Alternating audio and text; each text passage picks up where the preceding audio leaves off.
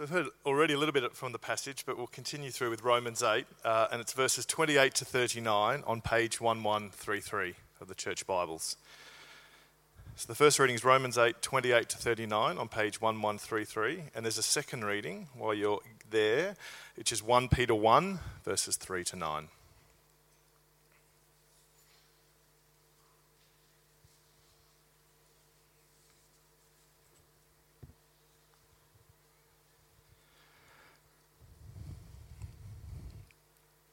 Verse 28.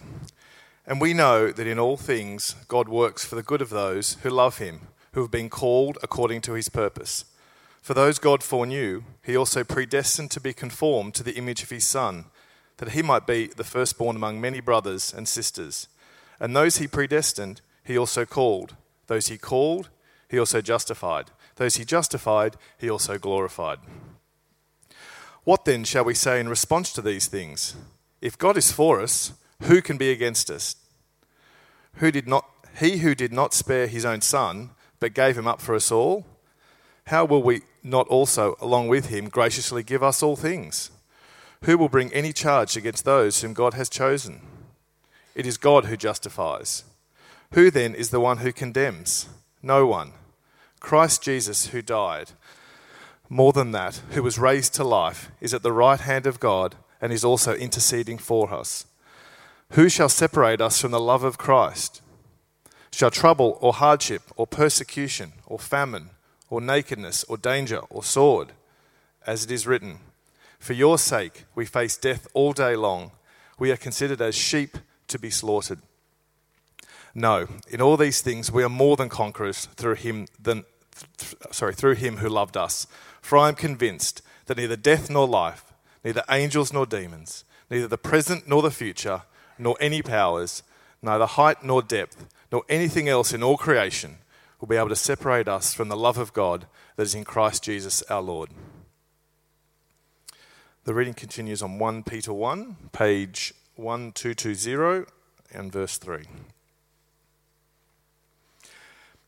Praise be to the God and Father of our Lord Jesus Christ in his great mercy, he's given us new birth into a living hope through the resurrection of Jesus Christ from the dead and into inheritance that can never perish, spoil, or fade.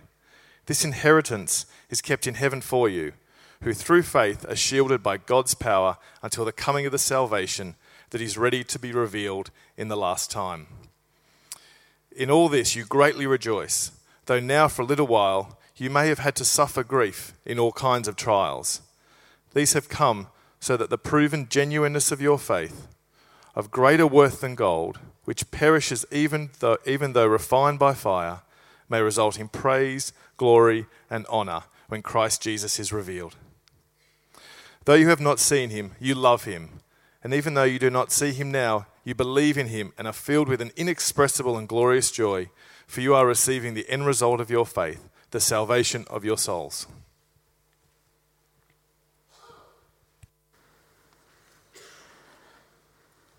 Thanks, uh, Justin, and uh, hello again. Uh, while I'm just grabbing a drink, could you get your Bibles or keep your Bibles open to Romans chapter 8? That would be uh, of great service to me and I trust of some use to you as well.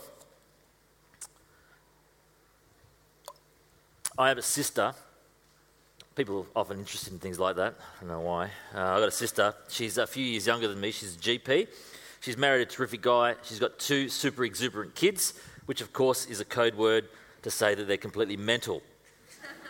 when I was about 16, though, I had a good friend, uh, uh, and uh, up until that point in time, he'd been rather unlucky in love for obvious reasons.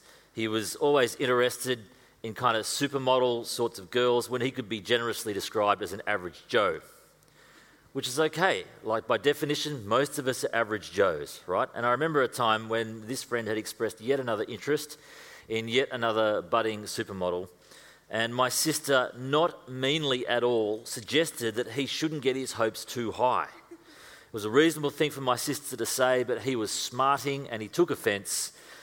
And I think muttered something outrageous that my sister should have her vocal cords dismembered or something stupid like that. And I just told him he was being a complete idiot. And uh, the whole incident barely registered with me. I mean, my sister heard me say it, But I, I never thought about it twice again.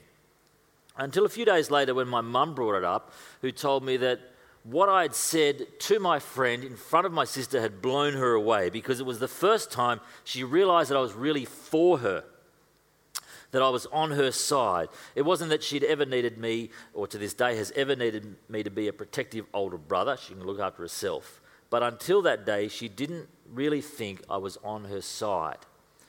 I thought my remark was completely unremarkable. For her, it changed everything because she knew I was for her and I still am. Now, friends, do you think God is really for you? In your heart of hearts, maybe when you lie awake in these hot nights thinking about it, do you reckon God is really for you? Have you ever doubted whether He is on your side? I find I wonder that from time to time. At obvious times, of course, uh, like when I've, I've, sinned again, obviously, uh, or made little progress in personal holiness, then I question whether he's really still with me or whether he's got fed up with my lack of faith or progress. But not just at obvious times like that, um, also at other times too, when I feel like I've really busted my chops working for him and the work doesn't pay off. Uh, maybe for you, it's when the business fails, or your parenting fails, or your health fails, or your marriage or your friendships fail, or when you're plagued with loneliness or disappointment or heartbreak or self doubt or even self hatred, and you wonder, is God really for me? Well, that is the question we're looking at today, and it's a very important question, isn't it? This is our, our fourth and final week in uh, the magnificent chapter of the Bible known as Romans chapter 8. Uh, it was written by one of Jesus' appointed messengers called the Apostle Paul to the Christians in Rome. And so far, we've seen that Christian people that is, all those who trust in the life, death, and resurrection of Jesus are secure. Uh, we're secure from condemnation. We're secure as God's Spirit is at work in our lives. We're secure in our place as His sons and daughters in God's eternal family. And we have seen that the Christian life might still involve suffering or groaning now, but that glory will follow. Groaning today, glory will come. But today we discover that God is really for us. And He really is. And the first way that we know this is because God works everything for our good. How do we know that God is really for us? Because no matter what happens, God is working in everything for the good of his sons and daughters. And we see that in the first verse of Romans, of our passage that was read to us. So read along with me in your Bibles, verse 28. And we know in, in all things, says Paul, that God works for the good of those who love him, who've been called according to his purpose. Uh, it is, of course, talking about Christian people, those who, from the human side of the equation, love God, uh, those who, from the divine side of the equation, have been called according to his purpose. And it tells us that God works in everything for our good, which, of course, is easy to say when things are going well. What about when things are in crisis? What about when you're suffering? What about when you're in pain? What then? Well, we need to know that even then, and, and I suspect especially then, that God is working for our good in all things, in every situation, working for our good. And if you were with us last week, you would know that the, the Apostle Paul really does have the experience of human frailty in mind in this passage. So even in severe suffering, God is working for our good. Now, how can that be, you might ask, when it makes me feel so miserable? Uh, it's an obvious question, isn't it? Because nobody wishes pain upon themselves. It's an obvious question and a good question. But you look closely at the passage and you'll see it, it doesn't say that God is working for our comfort and He's not working for our safety and He's not working for our happiness. He's not working for our general merriment you look closely and it says that in all things, that's both the easy things and the difficult things, He's working for our good. And so the better question to ask is not how can suffering possibly make me happy? That's weird. But what is the good that God is working in my life? And I'm glad you asked that better question because He supplies the answer there in verse 29 read along for those god foreknew he also predestined to be conformed to the likeness of his son the good that God is working towards in everything, is that we are being conformed or shaped into the likeness of his son Jesus. In all things, he's making us more like Christ. Now, one of my many uh, failings is that I'm not really into sculpture or art that much, so I apologize for that. When I lived in uh, Europe, I um, got to go to Italy and lots of galleries in Italy, and a very famous one is called the Uffizi Museum in Florence, world famous art museum that is full of Renaissance, like priceless masterpieces. But I found there's only so many pictures of the Madonna with child, that is Mary with the baby Jesus, before the thing you're most interested in is trying to find a Coke machine. You see, that I'm a barbarian, aren't I? But there's another uh, gallery on the other side of town, uh, and in this gallery is the statue called the David by Michelangelo. It looks like this very famous statue. Now, if you go to Italy, and lots of you have been there, you'll know that there, um, well, there are nude men everywhere which would be rather off putting, apart from the fact that they're statues. And this particular statue of the David is glorious. I mean, you just put to one side the fact that it's a statue of a naked dude. Uh, it is, it's beautiful. And you just stand there amazed. The proportions are exact, they're perfectly balanced. So it's, it's, it's nothing short of glorious. But before it was perfect and before it was glorious, it, was just a fat lump of stone, wasn't it? And Michelangelo, I guess he got out his little chisel and his hammer and he shaped it and he cut it and he bashed it and he smoothed out this perfect figure. And I guess that if that lump of stone had nerves and had feelings, the path to glory would have hurt quite a lot, wouldn't it?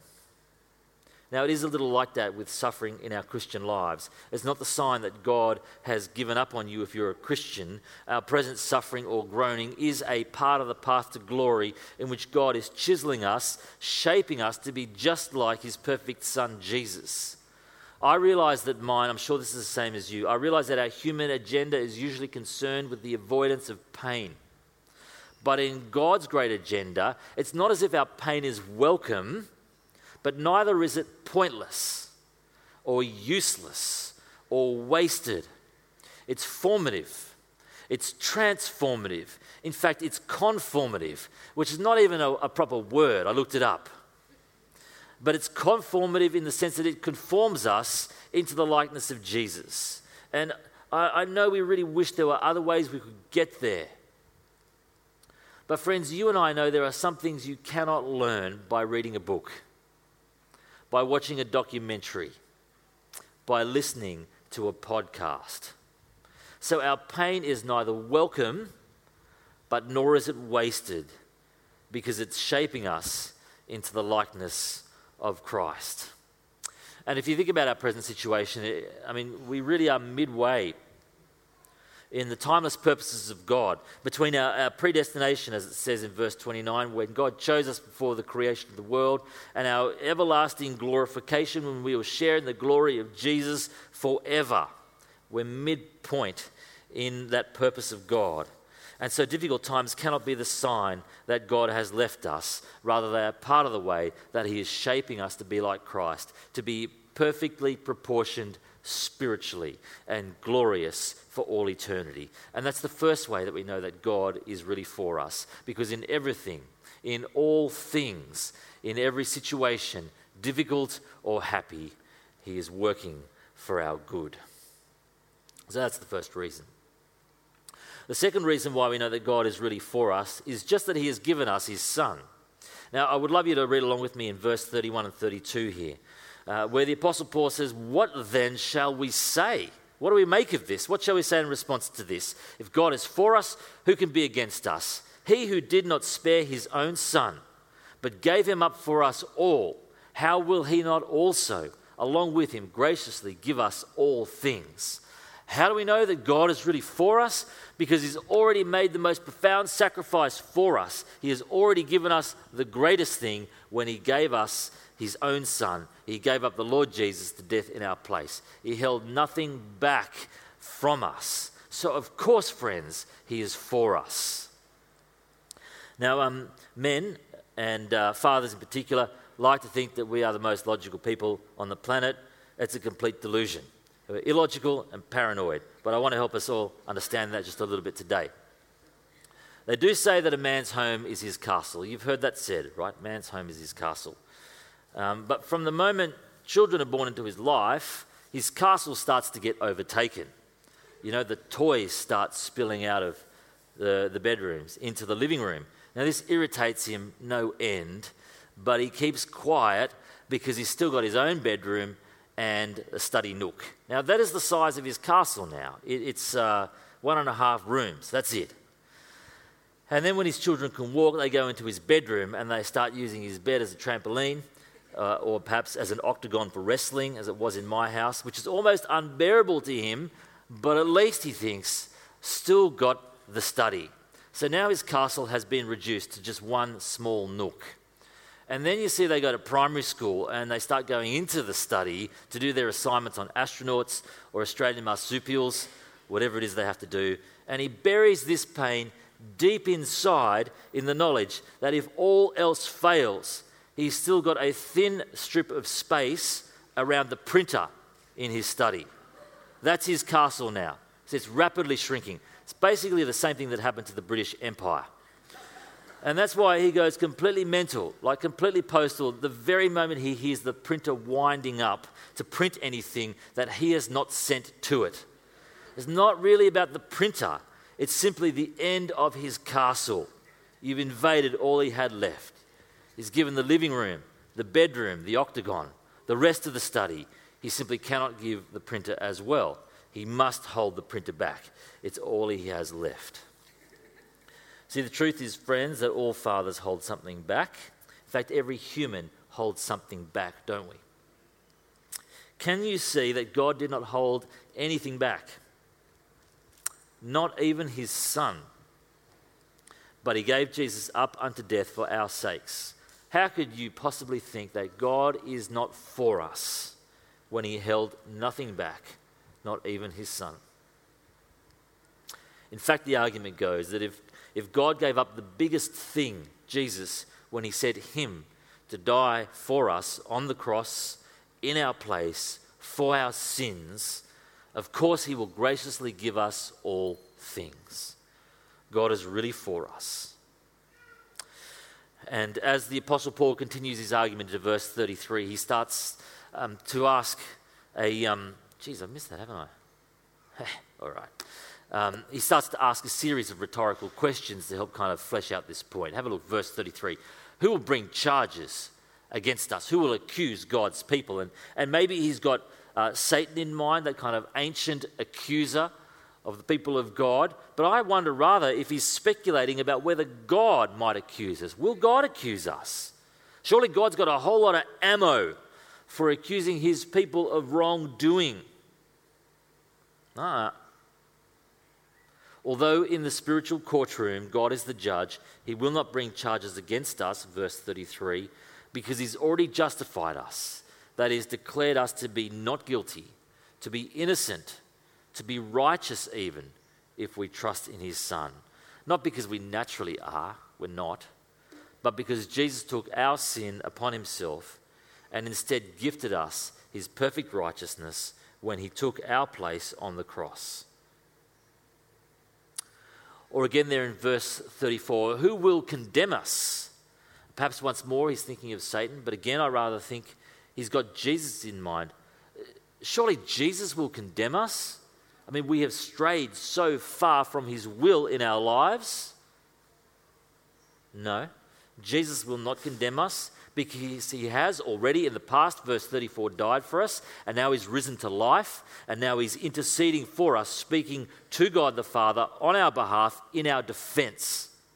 Just as we saw last week, the Spirit interceding for us in our prayerless weakness.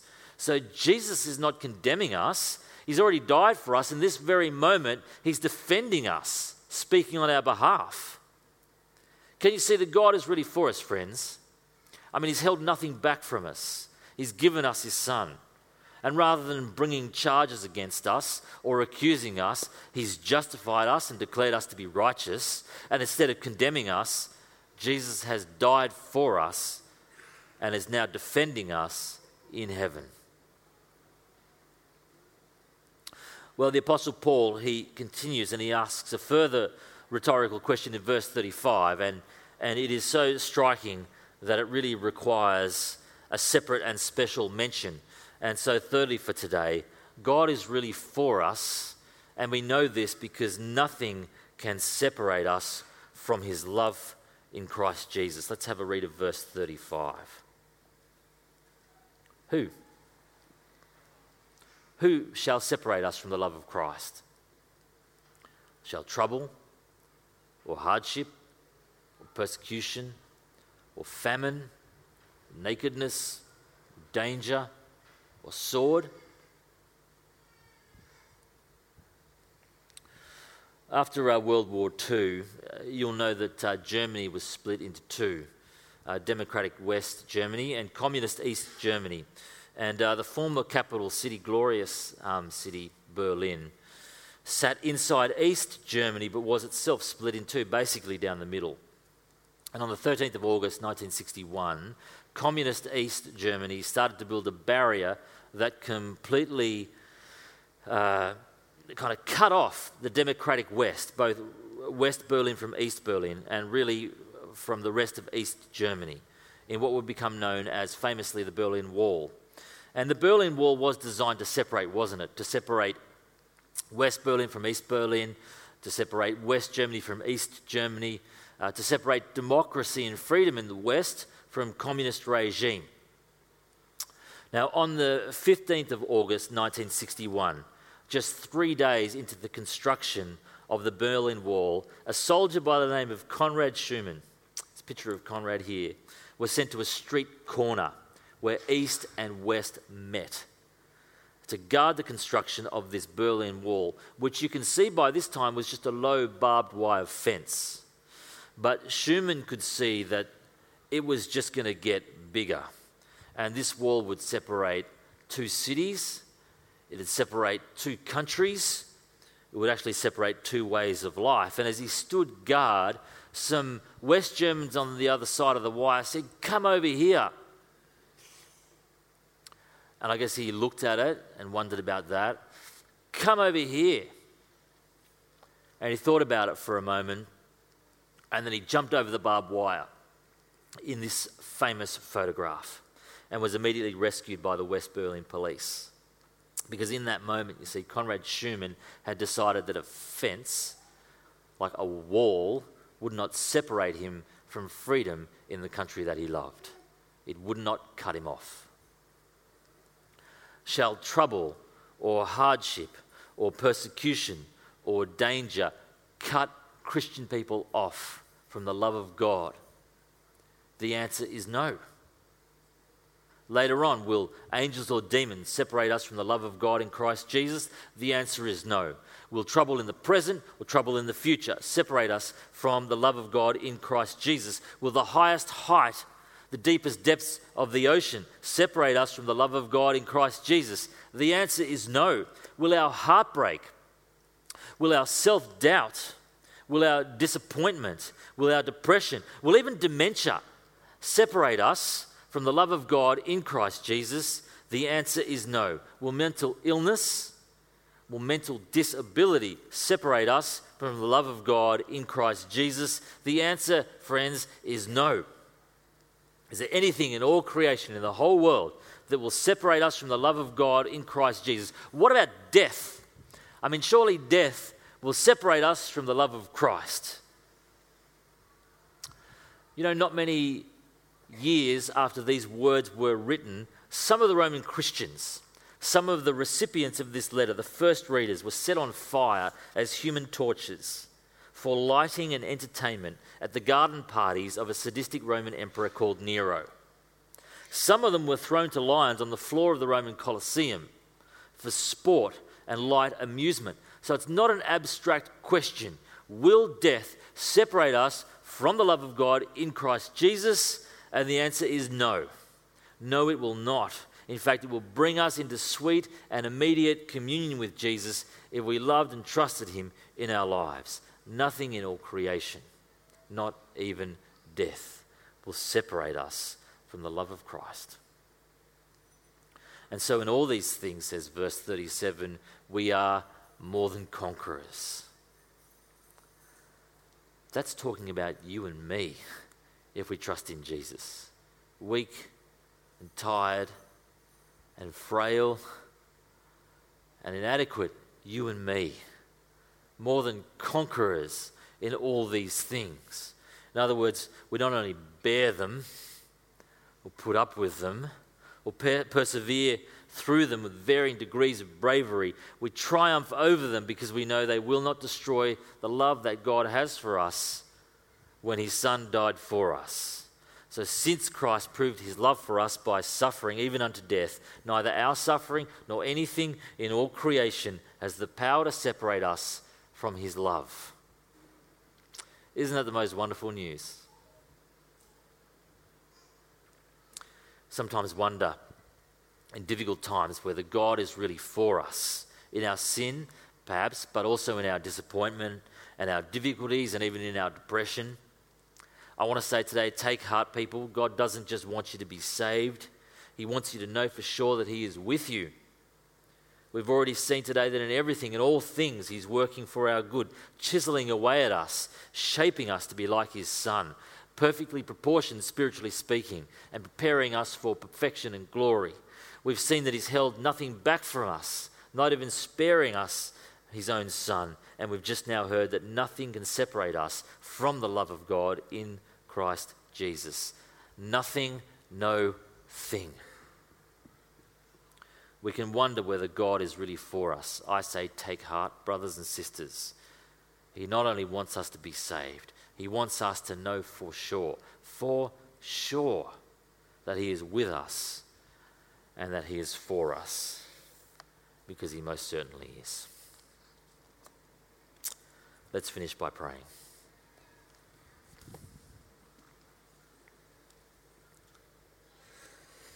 Dear Heavenly Father God, I do want to thank you for these great promises uh, at the end of uh, this most magnificent chapter of your Bible. That you are really for us, that even our pain and suffering is not wasted, but is part of the process that shapes us into the likeness of your Son. That you're for us because you've given us all things, not even sparing your own Son.